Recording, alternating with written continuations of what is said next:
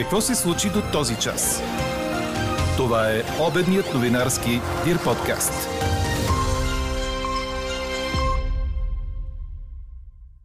Народното събрание одобри окончателно промените в закона за хора с увреждания – Общо национална стачка парализира Франция. Григор Димитров бе перфектен в Австралия и очаква голям сблъсък срещу Джокович. Здравето е стока, за който може да си плаща. Останалите да четат Дарвин. Това е само един от знаковите коментари по днешния ни въпрос. Срещу по-висока такса при GP2 ще очаквате ли и по-качествен преглед? Кои други ваши мнения ни впечатлиха ще чуете след малко. Говори Дирбеге. Добър ден, аз съм Мария Иванова. Чуйте подкаст новините по обяд на 19 януари. През деня ще остане ветровито и рекордно топло време за януари с температури до 21 градуса.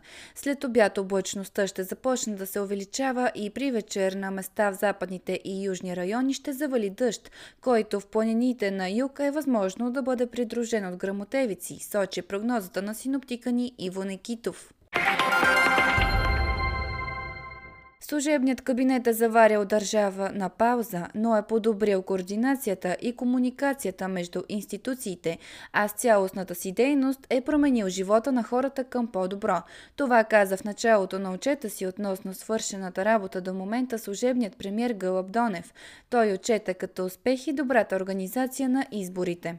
С днешното открито заседание за отчет даваме добър пример за отговорност при упражняването на властта, а е възможно да поставим началото на една добре институционализирана рамка. Защото отчетността е основен принцип на доброто управление. За съжаление, този принцип се пренебрегва в дейността на изпълнителната власт.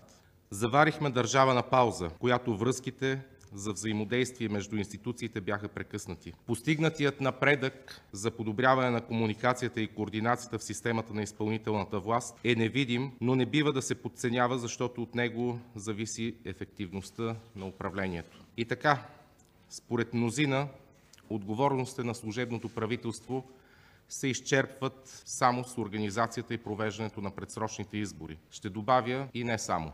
Сега е моментът да припомним, че нашият кабинет се справи отлично с организацията и подготовката на парламентарните избори на 2 октомври 2022 година. Изборите преминаха спокойно и прозрачно в съответствие с закона. И това е оценката както на българските граждани, така и на чуждестранните наблюдатели. Донев припомни, че това е най-дълго управлявалото временно правителство, което не е имало 100 часа кредит на доверие.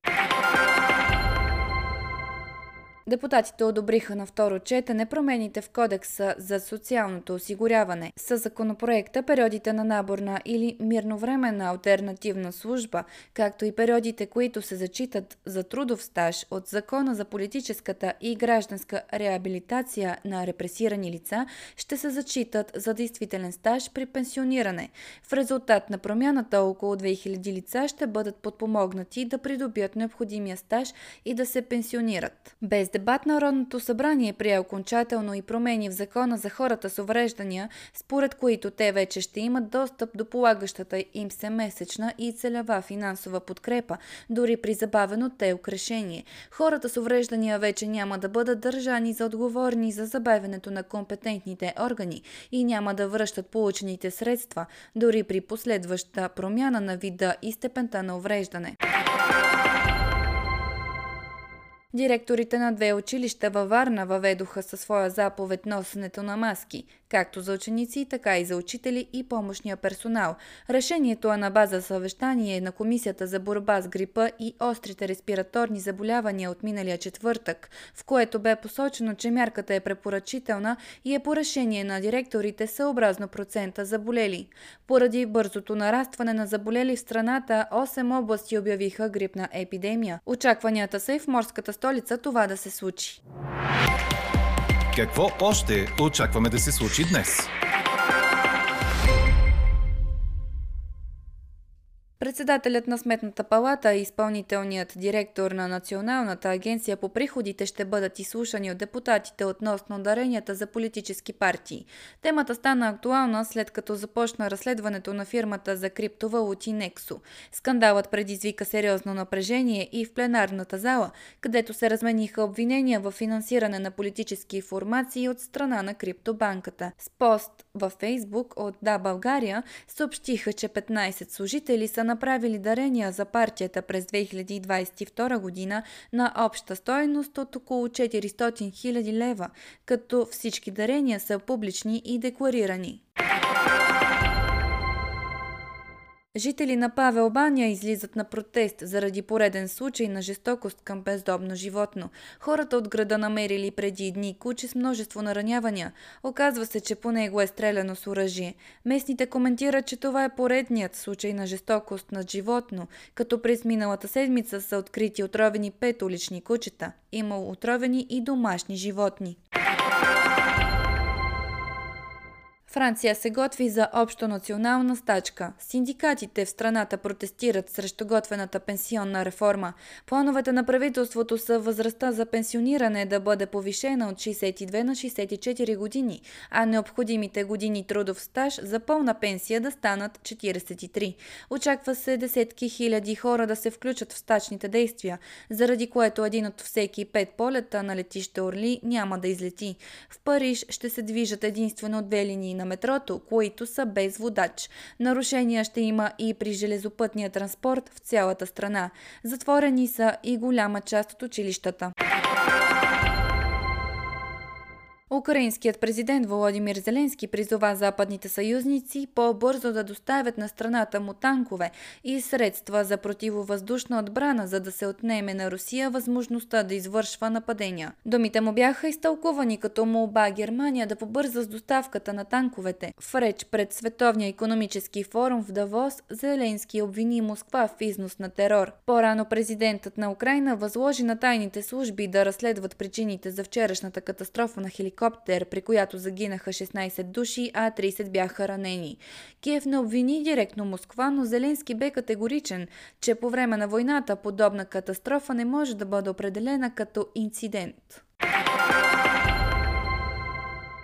От 30 януари в Хонг-Конг няма да изисква от хората заразени с COVID да се поставят под карантина, предаде Reuters. С това решение азиатският финансов хъб премахва една от последните сериозни мерки във връзка с вируса. Премахването на изискването за карантиниране е част от общата политика на Хонг-Конг вече да третира COVID не като сериозно респираторно заболяване, а като ендемично такова.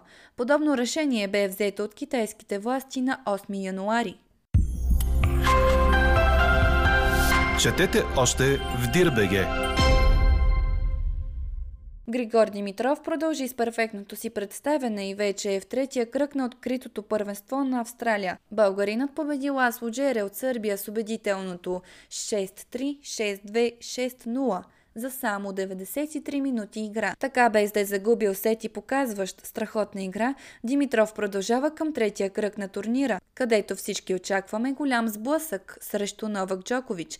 Стига по-късно днес сръбският шампион да успее да се справи с съпротивата на Енцо Кукара от Франция. Днес играта на Григор бе близо до перфектна. Той сервираше чудесно, влизаше и в дълги разнообразни разигравания, а в играта му личеше настроение.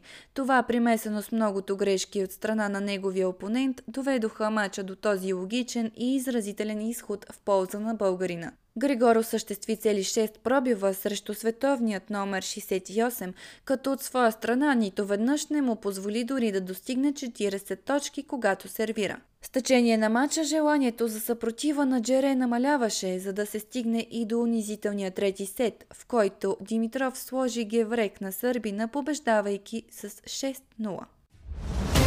Чухте обедния новинарски Дир подкаст. Подробно по темите в подкаста четете в Дирбеге. Какво ни впечатли преди малко?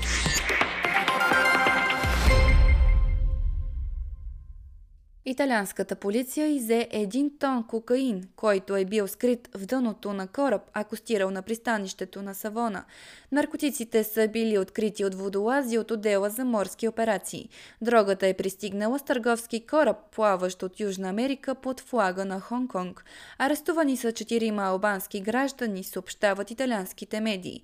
Бразилската организирана престъпност е много активна във веригата за доставки на кокаин за Западна Европа.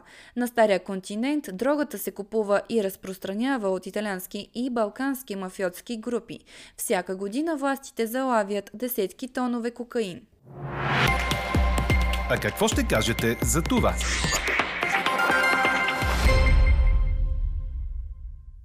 Срещу по-висока такса при джипито ще очаквате ли по-качествен преглед, ви питахме днес.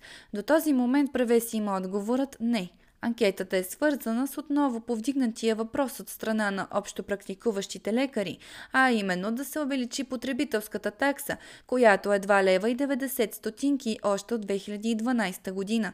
Медиците искат да се въведе такса и за децата, които сега са освободени от такава. Това според лекарите може да стане по подобие на намалената такса за пенсионерите, които плащат 1 лев при преглед. Ето какво коментират слушателите ни по темата. Здравето е стока, за който може да си плаща. Останалите да четат Дарвин, казва наш слушател. Според друг, обслужването няма да е по-добро, нито отношението към пациента.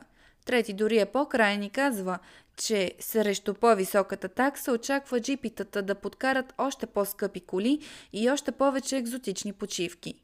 Четем и следното мнение. Личните лекари не живеят от потребителски такси. За всеки пациент, записан при тях, получават пари независимо дали ги е посещавал.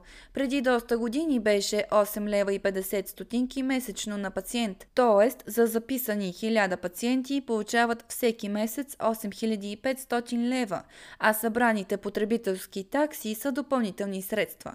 Анкетата продължава. Гласувайте и коментирайте в страницата на подкаста. Експертен коментар по темата очаквайте във вечерните подкаст новини в 18. Слушайте още, гледайте повече и четете всичко в Дирбеге.